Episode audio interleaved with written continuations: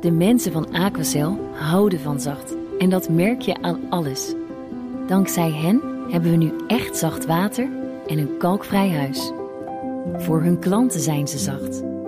Dat zijn ze trouwens ook voor elkaar. Voor ons zijn zij de kracht van zacht. Aquacel. 100% zacht water, 100% kalkvrij. Welkom bij De Crux, de podcast waarin we met twee mensen die lijnrecht tegenover elkaar staan, onderzoeken waarom ze het niet eens kunnen worden. Geen roeptoeters, maar mensen die langer dan anderhalf tweet en een krantenkop ergens over hebben nagedacht. Met kolen produceren weten we. Dat we dat nu weer aangezet hebben, die kolencentrales, is schandalig. Het absurd is om het te hebben over procentpunten BBP hier en daar. Het gaat over de leefbaarheid van de planeet. Waar zijn we het nou het meest oneens? En ik denk dat je antwoord klopt. Maar ik begrijp die crux. Ik ben Esther van Rijswijk, ik ben econoom en journalist en tegenover mij zit Esther Kwaks. Ook econoom, maar eentje die de ratio ver voorbij is en nu psychologie studeert. Kwaks, waarom deze podcast? Wij wilden deze podcast heel graag maken omdat we regelmatig debatten voorbij horen komen. Waarin je mensen hoort die, die weten waar ze het over hebben. Ze hebben zich verdiept, ze hebben nagedacht, ze kwamen geen onzin uit. En toch worden ze het niet eens. En dat fascineert ons. Waarom worden ze het niet eens? Waarom denken ze verschillend? Wat zijn hun overtuigingen? Precies, wat is de crux? Dat doen we hier ping in de keuken van Kwaks met een kopje koffie erbij. Voor ons staat een laptop met een gesprek dat we hebben opgenomen in de studio van BNR. Vandaag staat de vraag op het menu of de economie op een duurzame manier kan groeien. Groene groei, kan dat? We gaan samen terugluisteren en we zetten af en toe de opname stil om te kijken of we het allemaal nog volgen en of duidelijk wordt wat dan de crux is. Precies. Uh, we gaan luisteren naar het gesprek dat wij eerder hadden met Barbara Baarsma en Jaap Tielbeke. Barbara Baarsma is hoogleraar toegepaste economie en werkte, werkte lange tijd voor de Rabobank. De laatste twee jaar dat ze daar zat, werkte ze als CEO van de Carbon Bank. Dat is een onderdeel van de Rabobank dat gericht is op de verduurzaming van de agri-sector. Uh, ze schreef ook een boek met de titel Groene Groei over het verduurzamen van de economie en waarom we daar groei bij nodig hebben. Ja, en even toen we het gesprek opnamen, werkte Baarsma nog bij die Carbon Bank. Uh, kort daarna ging ze daar weg. Precies. Ja. Um, Barbara gaat in gesprek met Jaap Tielbeke, redacteur van de Groene Amsterdammer.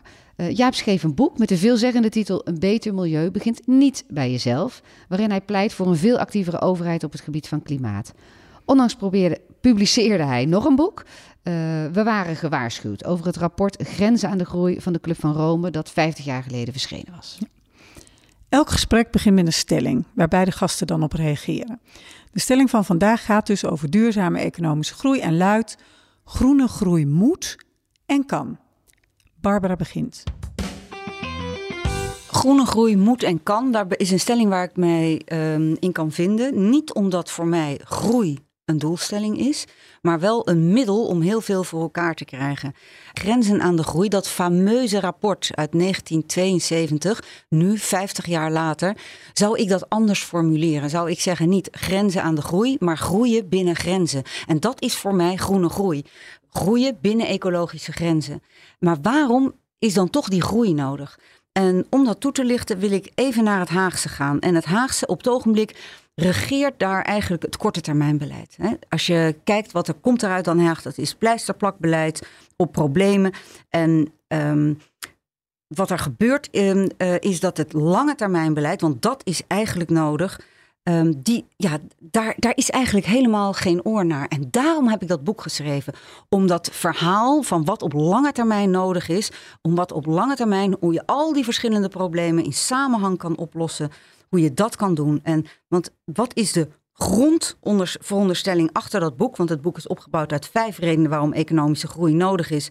Vijf waarom de huidige economische groei niet zaligmakend is. En dan vijf manieren waarop het kan. Um, maar wat daar allemaal onder ligt is eigenlijk het volgende.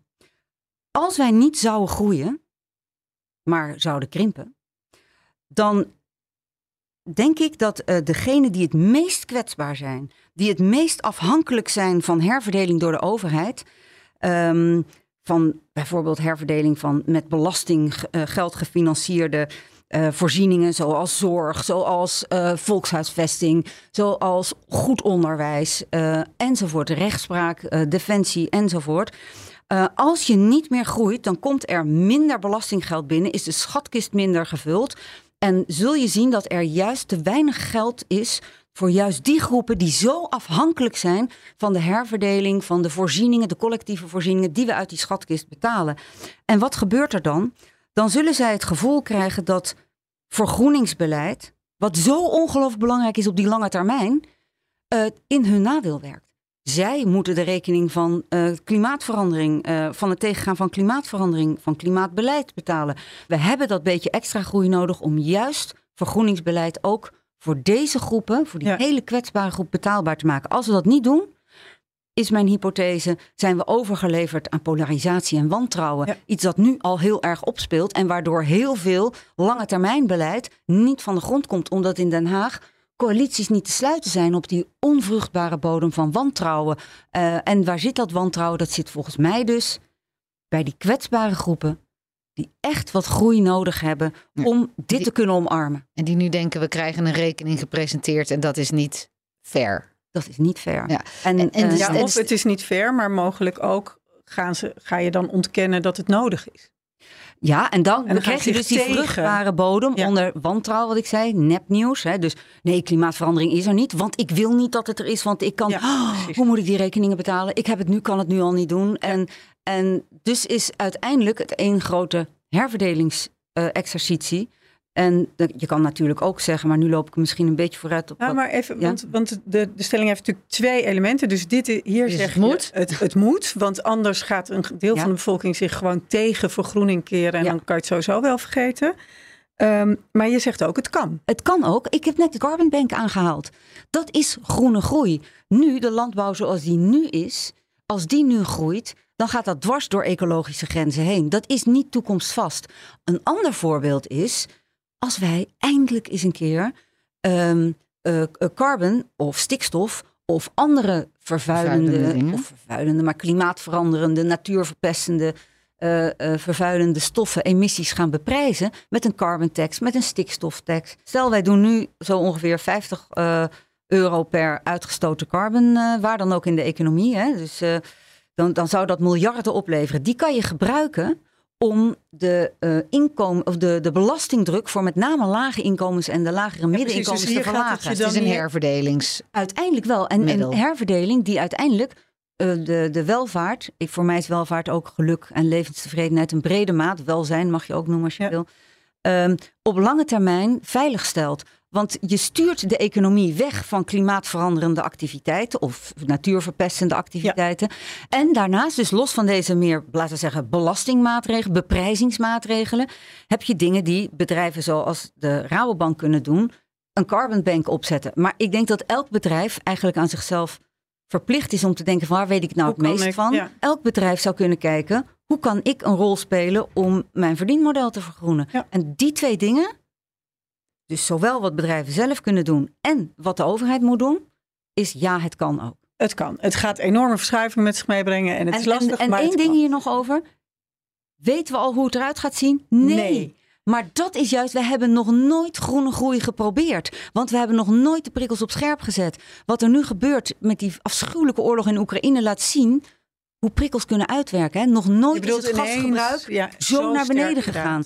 En het is afschuwelijk dat je dat ervoor nodig hebt. Maar ja, het geeft mij nog meer overtuiging dat als wij de prikkels op scherp zetten, zowel vanuit bedrijven als vanuit de overheden, dat wat dat aan innovatie mogelijk oplevert, zoveel meer is dan we tot op heden hebben gezien. Want dat zien we nu en jij zegt, en ja, dat doet op sommige plekken heel veel pijn, ook bij mensen die dat niet kunnen dragen. En daar, dat moet je dus ook compenseren. En daar heb je die groei voor nodig. Ja. En bijvoorbeeld inkomsten uit die beprijzing. Zeker. Helder. We gaan naar Jaap. Jaap, het kan en het moet.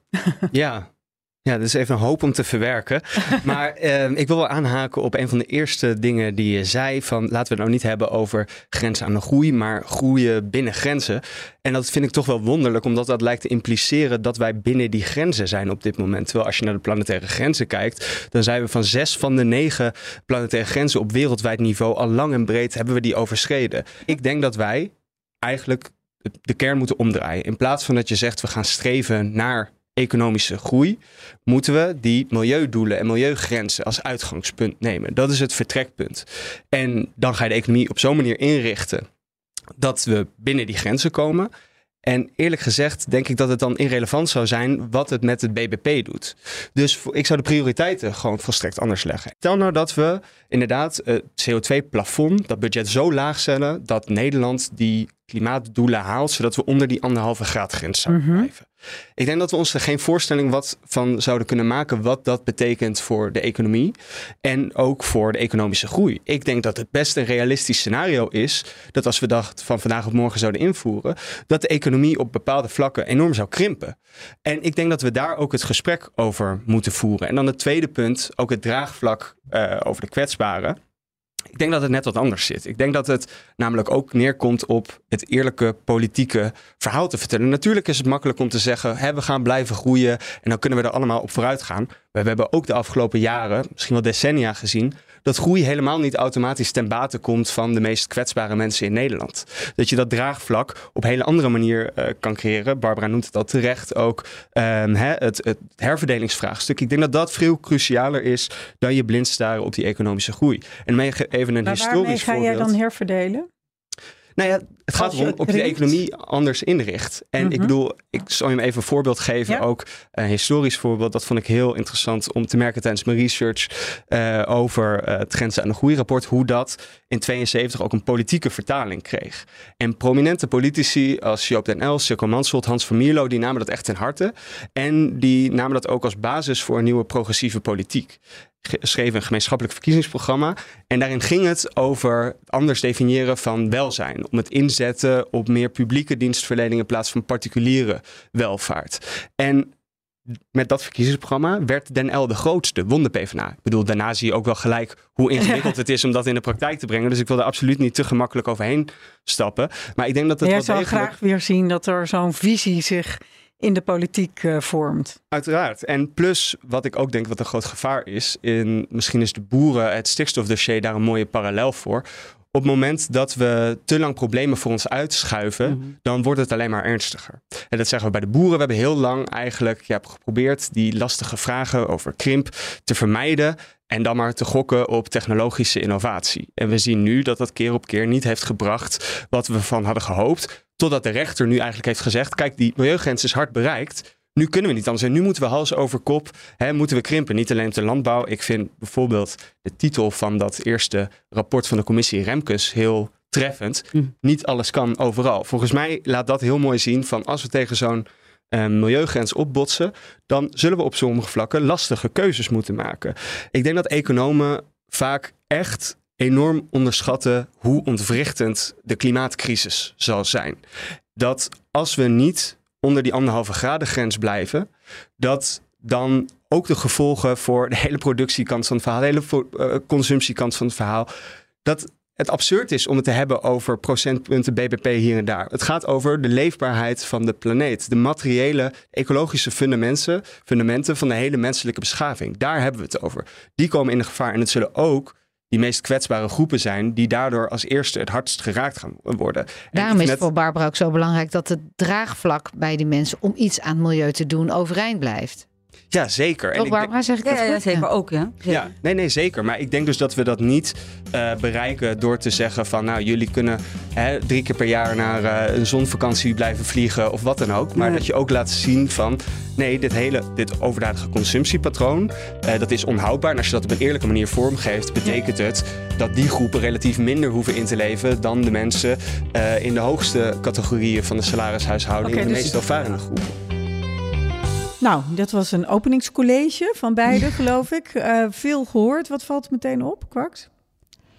Eh, Er valt mij- vallen mij twee dingen op. Eén is hoe ontzettend moeilijk het is om gewoon een, soort gestructureerde redenering richting je standpunt eh, neer te zetten. Ik vind groene groei belangrijk, want dit, dus dat. Of ik vind het onbelangrijk. Ik hoor niet zoveel tegenstelling. Eh, ik hoor heel veel overeenkomsten. Ik hoor ze allebei zeggen: milieu is superbelangrijk. Eh, we zitten buiten de grenzen, is, we moeten er weer in. Draagvlak is superbelangrijk. De, de rol van de overheid, het eerlijke verhaal van de overheid is belangrijk. Beprijzing.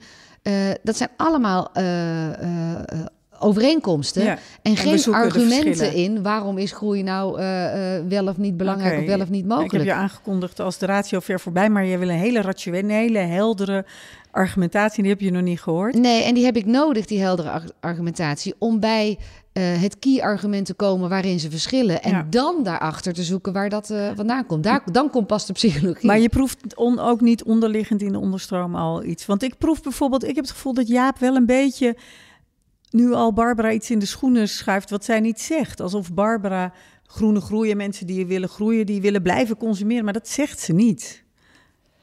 Eh, Zou daar het verschil misschien kunnen ik, zitten? weet, ik, ik denk dat het, eh, Jaap denkt eh, volgens mij eh, abstracter. Eh, Jaap gebruikt het woord, en ik, ik denk dat daar wel een belangrijk, eh, dat is misschien toch alvast een beetje psychologie. Het gaat over de fundamenten van de hele menselijke beschaving. Ja, dat is Ja. heel groot. Dat is heel groot. Ehm, ze gaan op elkaar reageren en wij gaan goed luisteren of waar Ja. de verschillen zitten.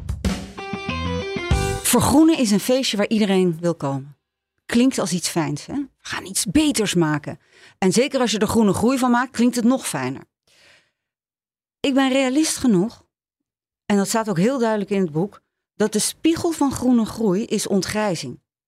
En ontgrijzing doe je vandaag. Je kunt vandaag, weten wij, wat niet toekomstvast is. En Kolen- ontgrijzing bedoel je Ontgrijzen weg is stoppen met dingen groei. die echt gewoon niet toekomstig Met kolen produceren, weten we. Dat we dat nu weer aangezet hebben, die kolencentrales, is schandalig.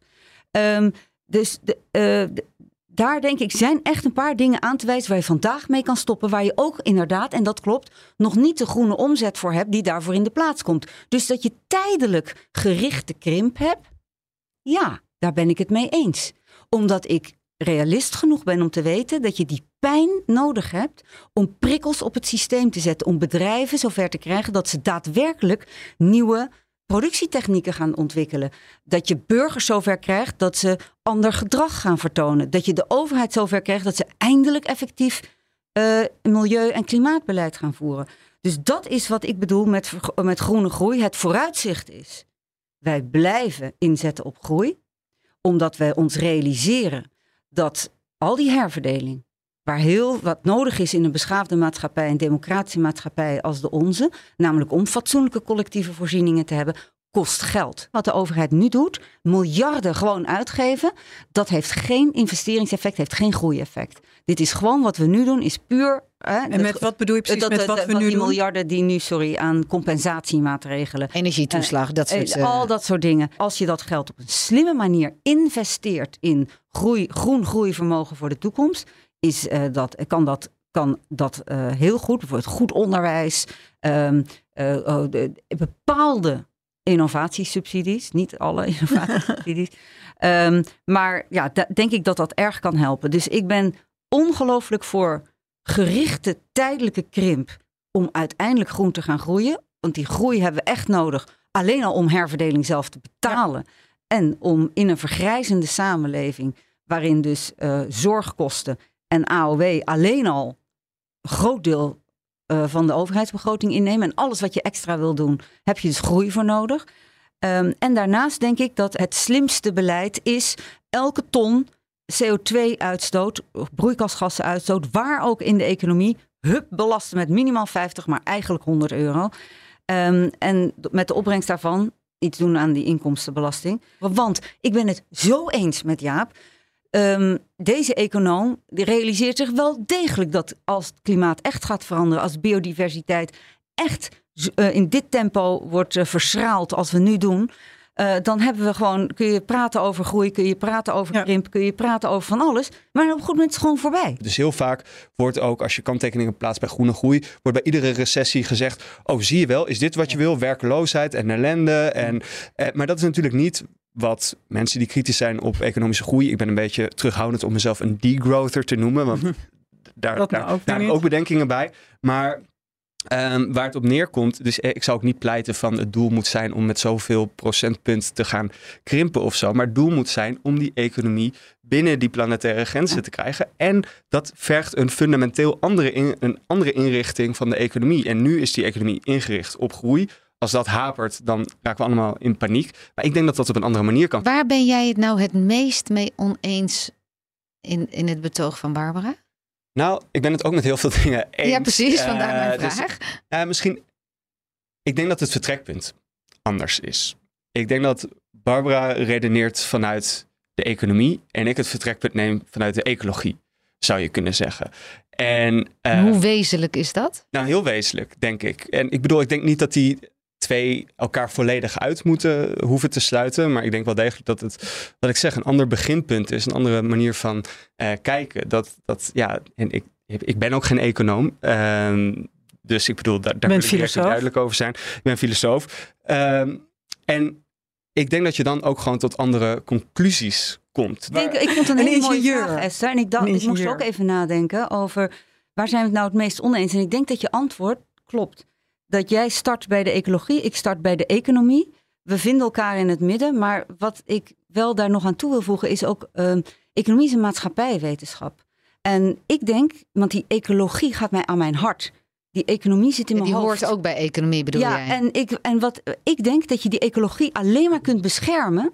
En hier komt de maatschappijwetenschappen ook. Als je dus, waar we mee begonnen, het draagvlak van die maatschappij hebt om te vergroenen.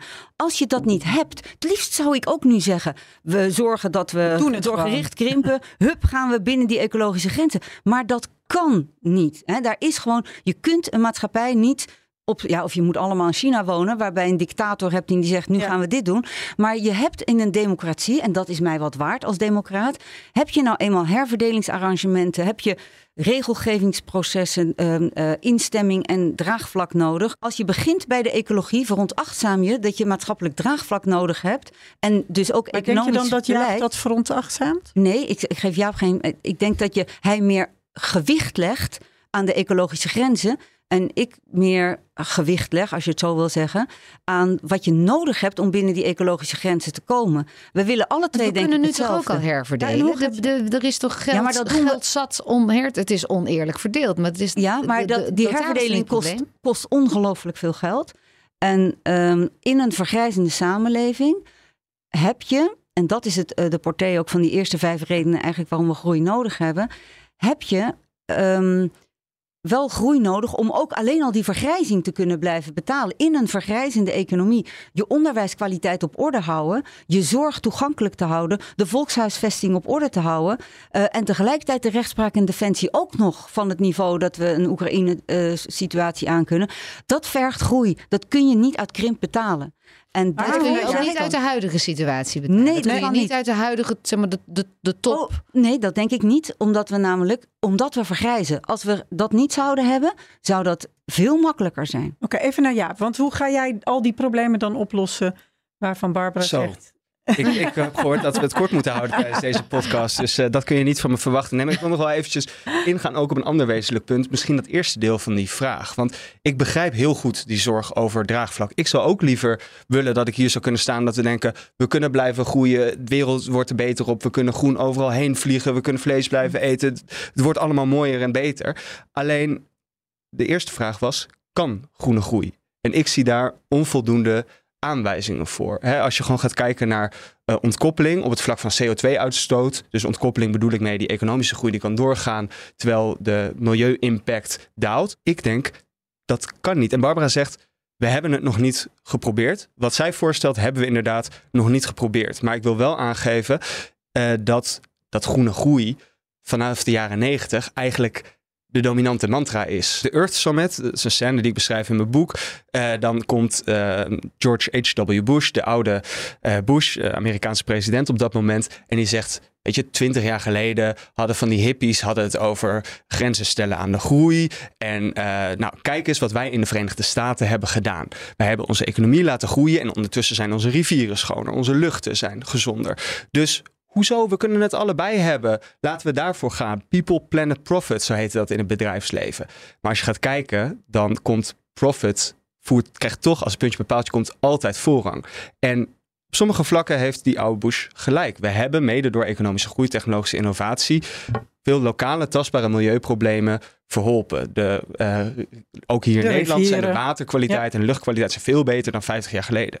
Maar minder tastbare mondiale milieuproblemen, zoals biodiversiteitsverlies of klimaatverandering, die zijn in die decennia echt volledig geëscaleerd. Toch even, Want Barbara die zegt, we moeten, we hebben zoveel geld nodig voor vergrijzing en om die kwetsbare mensen mee te nemen Ja. hierin. Ja, ik snap dat de vraag te groot is, hoe ga jij dat Ja. dan doen? Maar wa- wat vind je dan van dat argument? Nou, la- laat, ik- ik begrijp het argument heel goed. En daarom zeg ik van, ik wil daar ook absoluut niet te makkelijk overheen stappen. Ik snap dat dat hè, draagvlak creëren makkelijk is op het moment dat je oneindig diepe Maar ben je zakken bang hebt. voor wantrouwen en laat me even nog één polarisatie? punt maken. Ja. Ehm, nou, ik ben bang voor wantrouwen en polarisatie op het moment dat politici niet het eerlijke verhaal vertellen. Dus als we nu zeggen, ja, we kunnen gewoon, hè, bijvoorbeeld op het gebied van eh, luchtvaart, we kunnen gewoon eh, lekker doorgroeien eh, met Schiphol en we gaan Lelystad Airport openen, want technologische in- innovatie zal soelaas bieden uiteindelijk. Terwijl daar zijn, eigenlijk is de luchtvaartsector een enorm indrukwekkend om te zien hoe, wat voor een innovatie daar heeft plaatsgevonden.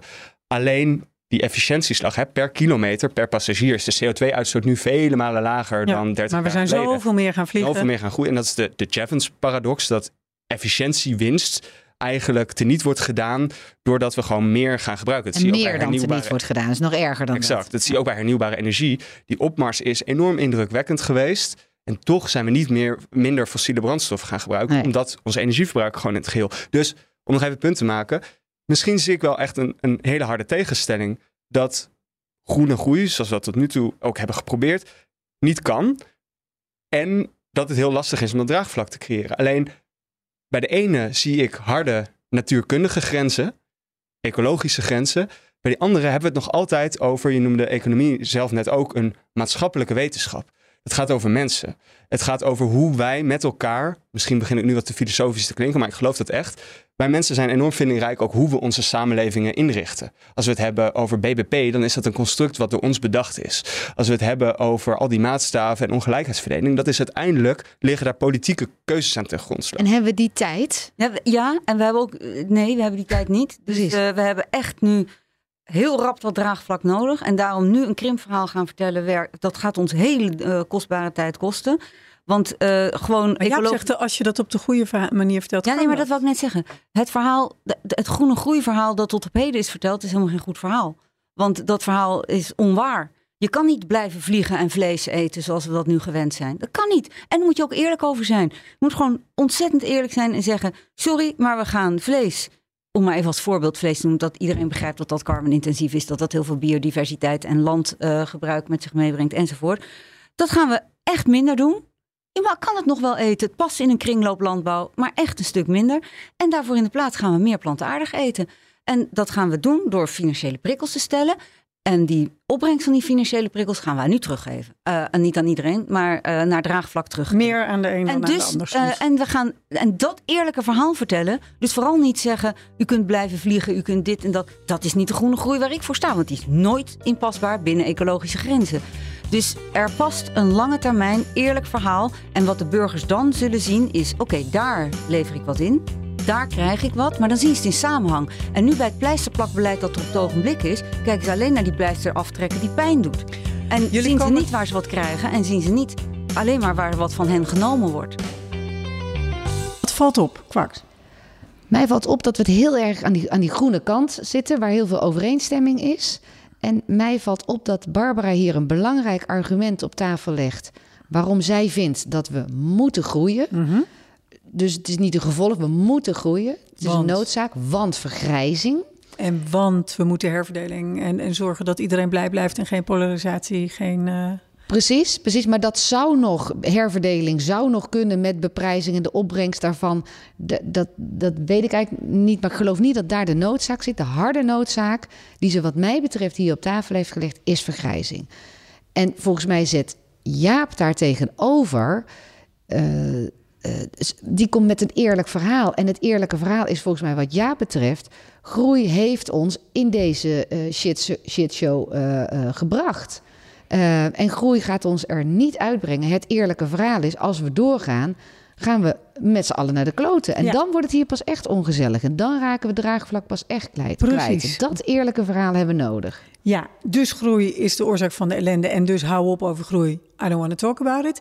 Maar we zien ook gebeuren dat Jaap toch ook een beetje blijft projecteren op Barbara. Dit verhaal, groei, hou op, want we kunnen niet blijven vliegen en we kunnen geen vlees blijven eten. Maar dat bedoelt Barbara ook niet. Nee, dat dat- zet ze uiteindelijk ook recht. Dat zet ze recht. Dat is niet de groei waar zij voor staat.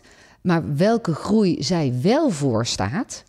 eh, Groene groene. En die heeft Jaap nog nooit gezien. Dat zegt hij. Ik heb Nee. nog nooit een voorbeeld gezien. En, en zij ook niet. Precies. Oké. We gaan, eh, maar we moeten de draai maken nu. Ehm, want waar zit dus de kern? We gaan kijken of we die crux kunnen formuleren. En dat gaan we ook aan hen vragen. Help ons om die crux te formuleren. Maar jullie komen er dus wel uit als je zegt welke maatregelen en hoe we dat moeten vertellen aan de buitenwereld. Ja, ik- Daar- daar kom je er wel uit. Ja, maar, ik moest net ja, vertellen wat ik, waar ik het heel erg mee oneens was, maar waar ik het heel erg mee eens ben, eh, is dat Barbara zegt van ja, we moeten juist die harde grenzen stellen. En of je dat nou doet, kijk, een economenreflex is altijd om dat te beprijzen. En ik denk dat dat uiteindelijk ook heel effectief kan zijn. Maar het is wel een middel. Je kan ook gewoon keihard normeren natuurlijk. En waar, En ja. als je die normen of die prijsprikkels maar hoog genoeg zet, dat je binnen die ecologische grenzen blijft, dan betekent dat inderdaad, en daar zijn we het volgens mij over eens, dat het op sommige vlakken eh, krimp gaat betekenen. En kijk, ik ben er niet van Tijdelijke overtuigd. krimp, tijdelijke krimp. Oké, ja. Ja. ja. ik, ik weet niet of dat tijdelijk is. Ik weet ook niet wat voor gevolgen dat voor de BBP maar gaat dat kan je hebben. eigenlijk ook niet veel Maar dat kan me schelen niet zo heel veel schelen, Ja. eerlijk gezegd. Dus, dus, maar alleen, ehm, laat me wel Ja, zeggen. en daar zit dan toch het verschil, want het kan wel. Barbara heel veel schelen. Ja. Die Ja. denkt de wereld gaat ten onder Nou, nee, aan wantrouwen ik en denk, ja, dat, polarisatie. ja, dat wel, ja. ja. Nou ja, maar kijk, het kan me niet zoveel schelen, maar wat, wat dan op het moment... Ik, ik snap niet helemaal waar die overtuiging vandaan komt, die, dat absolute rotsvaste vertrouwen, dat als we die grenzen stellen die nodig zijn om binnen die ecologische eh, planetaire grenzen te blijven, dat het BBP dan zal groeien, dat we dan op andere manieren andere vormen van groei krijgen. Ik zie daar eigenlijk best weinig aanwijzingen voor. En ik denk dus wel dat het nodig is dat we moeten nadenken over wat betekent dat dan voor de inrichting van de economie. Ik denk dat we juist los moeten komen van die focus op BBP-groei. Maar de, de groene groei waar ik voor sta, laten we even iets anders nemen. Mantelzorg. Mantelzorg is nu van grote waarde, maar heeft geen prijs. Negatieve inkomens zou mensen die mantelzorg een groot deel van de week leveren, ineens van een inkomen, ja, een inkomen kunnen geven. En daarmee binnen het BBP brengen. Dat is de groene groei waar ik het over heb. En toch gaat het mij ook om de eh, mindset, om een heel lelijk Engels woord te gebruiken. Op een soort, ik, ja, ik noem het toch wel een ideologie. eh, dat groei het belangrijkste en dominantste is. En dat we dat dan op zo groen mogelijke duurzame manier eh, gaan doen. Als je kijkt naar wat, wat gewoon de, de dominante mantra is geweest voor de afgelopen jaren. Is het groene groei, duurzame groei. Noem maar op. Alle, allerlei voorvoegsels, inclusieve groei worden Maar ervoor dan gebracht. Maar groei blijft het uitgangspunt.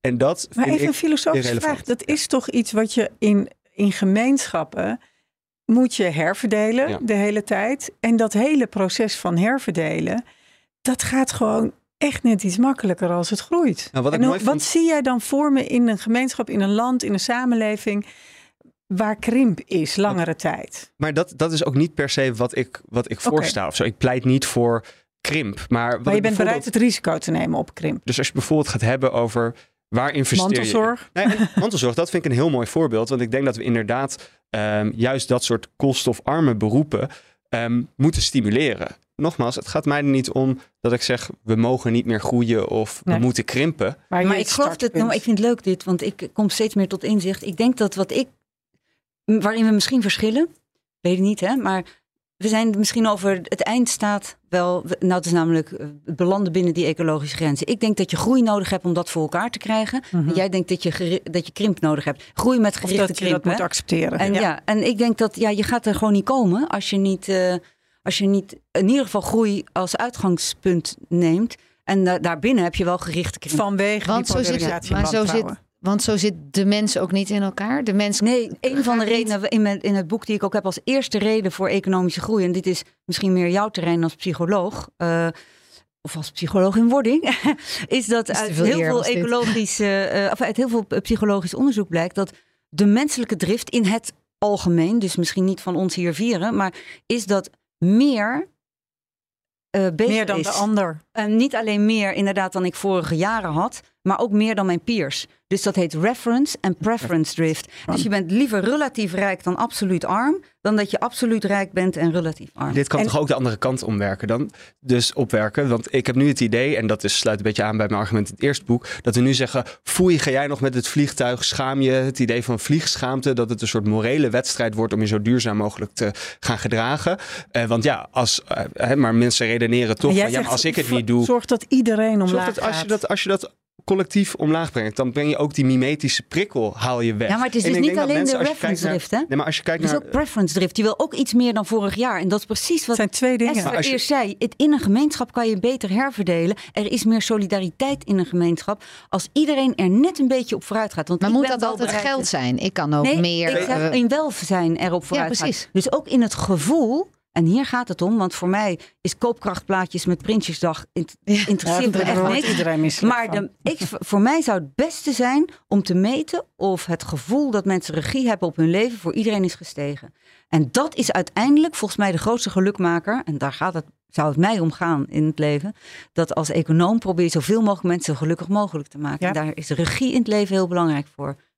Nee, ja, twee dingen. Ik bedoel, die, ja, ik, ik ben het daar helemaal mee eens hoor. En eh, alleen ik, ik denk niet dat dat noodzakelijkerwijs gepaard hoeft te gaan met materiële groei. En als je het hebt over waar moeten we nou in krimpen, dan is dat eh, dat die groei van energiegebruik en materiaalgebruik aan banden gelegd moet worden. Om nog even terug te grijpen op het rapport van de Club van Rome. Vaak wordt daar, daar zijn allerlei misverstanden over.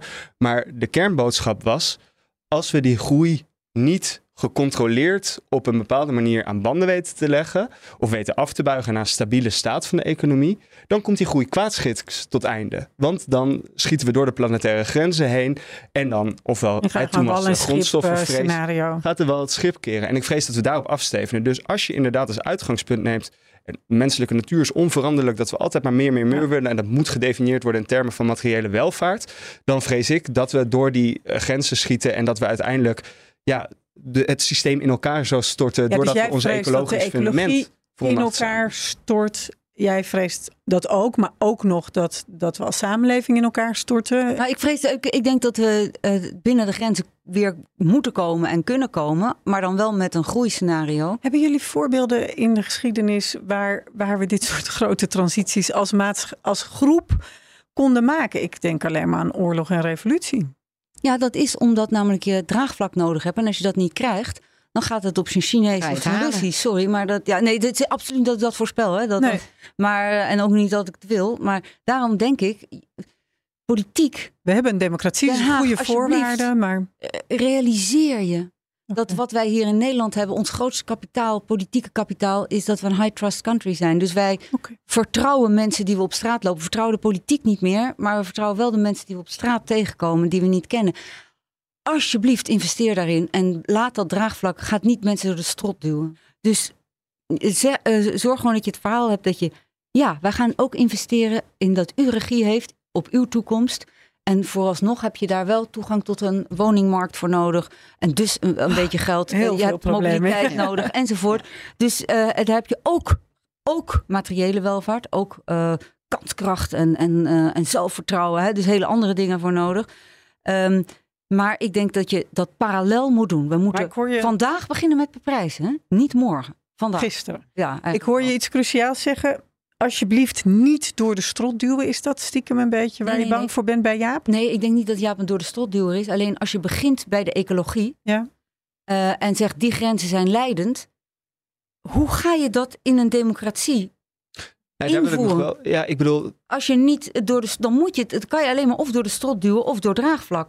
Kijk, ik denk dat we inderdaad veranderingen van bijna revolutionair niveau nodig hebben. En ik denk dat we dat best op een democratische manier kunnen bereiken. Ik vind namelijk het voorbeeld van het burgerberaad interessant, waarbij ja. een, een, een geloten afspiegeling van de eh, samenleving bijeenkomt. En bijvoorbeeld in Frankrijk is dat eh, geprobeerd, eh, geïnitieerd in ieder geval, waarbij ze bij 150 burgers zich bogen over de vraag hoe kunnen we naar een rechtvaardige klimaattransitie komen. En dan zie je, en dat vind ik interessant, dat die burgers op collectief niveau best bereid zijn om zichzelf grenzen op te leggen. Als ze weten dat, dat, dat die maatschappij breed uh, gelden, dat ze best bereid zijn om op bepaalde vlakken in te leveren. Ik denk dat dat niet alleen van onderaf hoeft te komen, dat het ook te maken heeft met ja, de, de, de ideologische tijdsgeest, zou je kunnen zeggen. Ja, Precies, ik denk dat het grensdenken, wat in de jaren zeventig, dus zeker in Nederland, nog veel uh, aanweziger was, dat dat inmiddels helemaal naar de achtergrond is verdwenen. En ik denk dat dat ook wel weer, dat merk je nu ook, dat wat heel lang eigenlijk klakkeloos werd aangenomen als groene groei, dat dat de way to go wordt, nu op allerlei manieren wordt geproblematiseerd. Sommige door mensen die zeggen van we moeten helemaal dat idee van groene groei opgeven. Andere door mensen die zeggen nee, dat model van groene groei wat we tot dusver hebben gehanteerd is helemaal geen groene We gaan, groei. ehm, en nu zitten jullie samen in een kabinet. En, en één van jullie twee moet het volk toe gaan spreken. Ik zou echt zeggen, ehm, eh, wat ik eerder zei.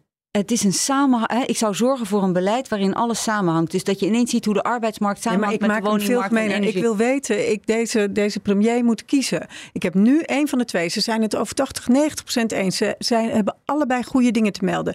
Maar nu is het belangrijk om die nuance, net de goede nuance te pakken. Wij gaan beprijzen dit jaar. Ja, u krijgt een forse carbon tax om uw oren. Maar weet dat, dat we met de opbrengst daarvan dingen gaan doen die u in staat stellen om nog steeds, misschien wel wat meer dan u vorig jaar, eh, kunt blijven consumeren, kunt blijven besteden.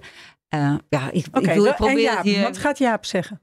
Ja, ik ben hier dus absoluut niet voor in de weg gelegd. maar ik denk dat ik wel echt een voorbeeld zou nemen ook aan die prachtige eh, toespraak van Joop den L in de jaren 70 in het torentje.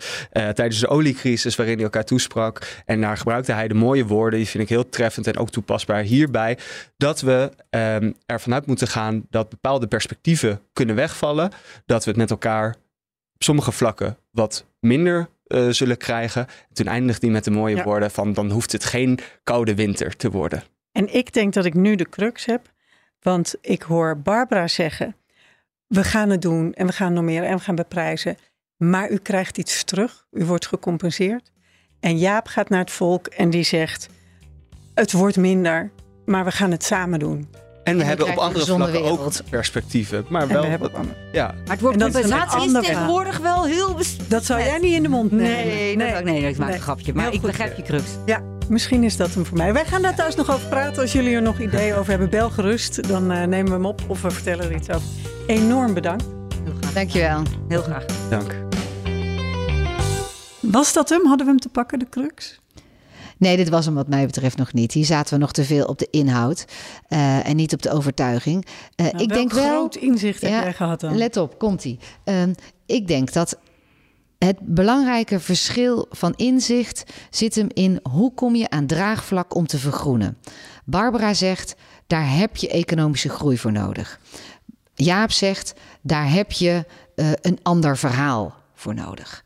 Ehm, dat, is een, dat is een heel verschillend vertrekpunt. Ja. En ik snap wel waarom Barbara eh, bij economische groei uitkomt. Dat is een econoom, notabene hoogleraar toegepaste eh, economie. Dus die, die zoekt daar maatregelen en die vindt daar maatregelen. Eh, Jaap is eh, een filosoof, een verhalenverteller, eh, een schrijver.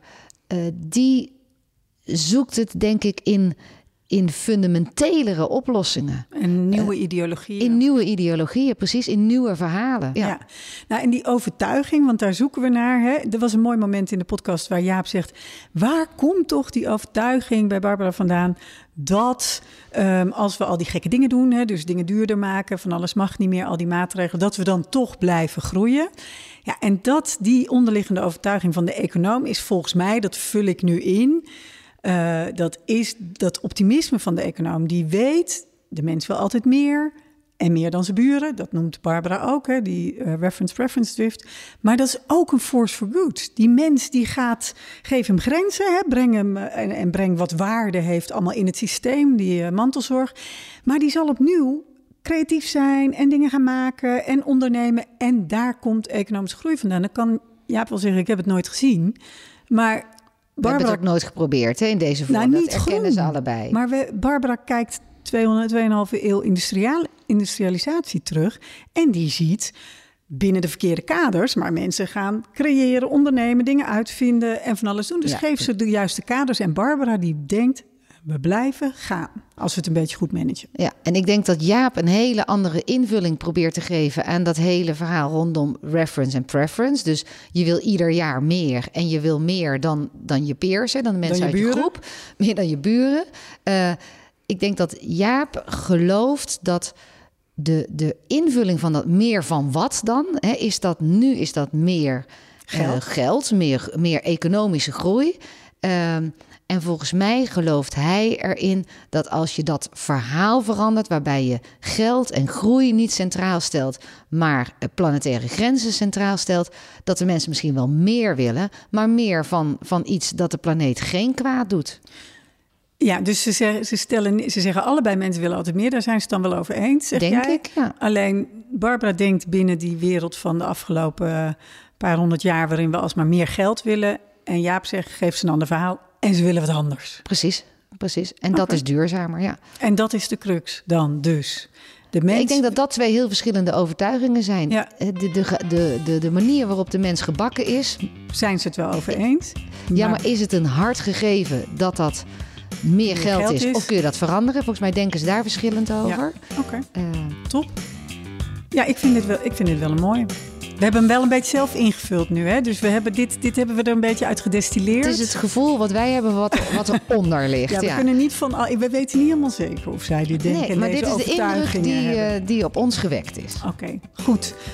Dankjewel voor het luisteren naar De Crux. En De Crux wordt gemaakt door Esther van Rijswijk en Esther Kwaks. In samenwerking met BNR. Tot de volgende keer. Dankjewel.